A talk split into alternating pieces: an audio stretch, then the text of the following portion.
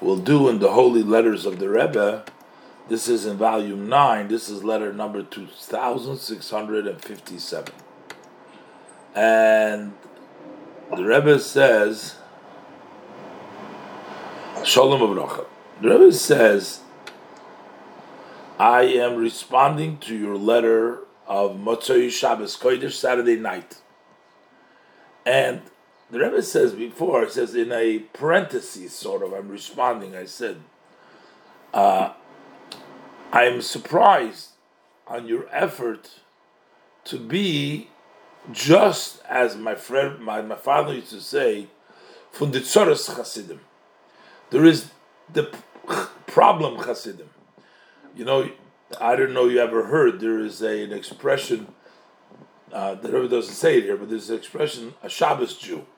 Like they only come to shul on Shabbos, you know, they don't come a holy. They're just uh, then there's the Rebbe uses the expression Frierdiker Rebbe, Tzoros Chasidim. They're problem Chasidim, which means when they have a problem, they become a Chassid. They come to the Rebbe. Only if they have some issue, something bothering, then they're called Tzoros Chasidim.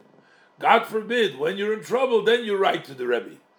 And if no troubles, then there is no uh, seeing from him at all. We know you're not visible. We don't hear you. We don't see you. I mean, does say? Only he calls them the Tzoros Chasidim, the Chasidim Tzoros. However, the Rebbe goes now uh, to his uh, question. The Rebbe said, "I've already pointed out to you some time ago, and I told you about the importance, the great importance to be in a friendly way with your balabatim, with the people of your community, with the shul people, and especially with those, if it appears that you are suffering from them, those people are causing you, I guess he was the rabbi in the shul, and you feel like they are uh, uh, uh, causing you trouble, you suffer from them, uh, so the Rebbe says, um, it's not because uh, because they're lacking uh, Yiras Shamayim, uh, they're lacking fear of heaven. They don't care about mitzvahs, or maybe they don't know. They're lacking the knowledge what's supposed to be done. So, in other words some people are ignorant and they don't know, so maybe they don't want they they don't like the religious lifestyle. They don't like the rabbi putting in a mechitza. They don't like the rabbi uh, making the rules not to talk during the davening. I'm all adding these things on my own. So some of them may know, but some of people are just, you know, being a nuisance. They're being difficult. But the Rebbe says for sure then that you need to try to reach out to them in proper ways. Especially as the Rebbe says, your relationship with dot dot dot. There's a name here that they don't say. The Rebbe says it does. It's not right at all in my eyes. The relationship amongst your amongst you. And the Rebbe says, since you are the younger one, and the blessed Hashem merited you that you learned in the yeshiva of Tomchei Temimim, the Chabad yeshiva, and to receive several instructions, directives from my father-in-law, the Rebbe, in matters of uh, conduct in general, especially in loving thy fellow, another Jew. Uh, so that Rebbe says, in that must be the initiative and the first step, and perhaps even more, it needs to be from you. Uh, maybe, I guess, maybe it's not even.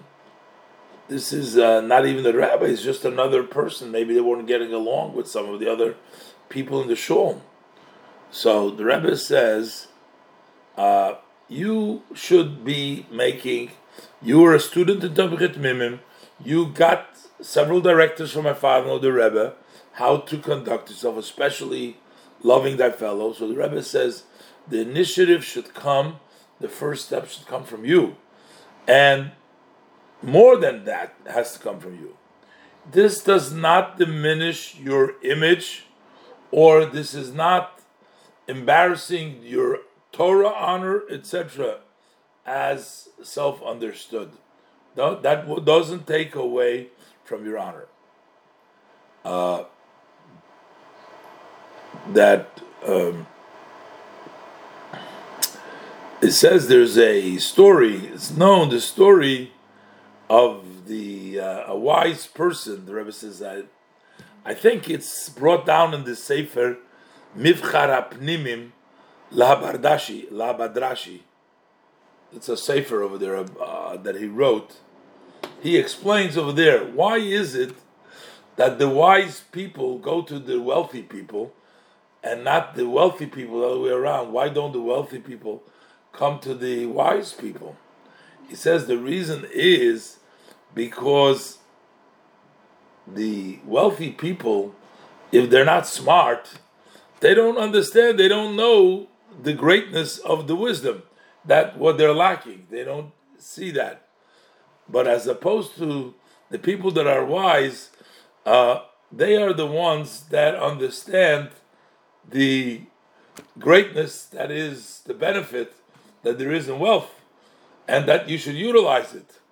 And therefore, it's the wise people going after the philanthropist, having them, you know, give them the uh, and, and and and to utilize it. And the Rebbe says the same thing is in our case. So the Rebbe says, you know, take the first step, get in touch with them, you know, reach out to them, and this would sort of bring a, a closeness. So here, first of all, the Rebbe says, you know, you're don't be from the Tzoros Chassidim. Only when there's a problem, you write to me. As far as this, the Rebbe says that if it almost seemed like the Rebbe says, if the reason was that those people didn't want to be like so religious and everything, so there's a problem there, uh, which you know they don't know. You have to educate them, so there's a problem. But in this case, the Rebbe says the it's just an ego here, or there's a uh, uh, a clash of, uh, of, of, of people. So Rebbe encourages him to be. You should be the one that reaching out, and the Rebbe says, "Be smart." You know, it's the Rebbe brings the, the example. You go after the, uh, the the wealthy people. The wealthy people don't understand the advantage of your learning or your uh, wisdom, but you understand the. So he's not going to follow, come after you, but you understand the advantage of the wealth. So go after them, and then you should utilize it. And Rebbe says, make the first step, and maybe even more than the first step and try to bring about peace in the in the uh,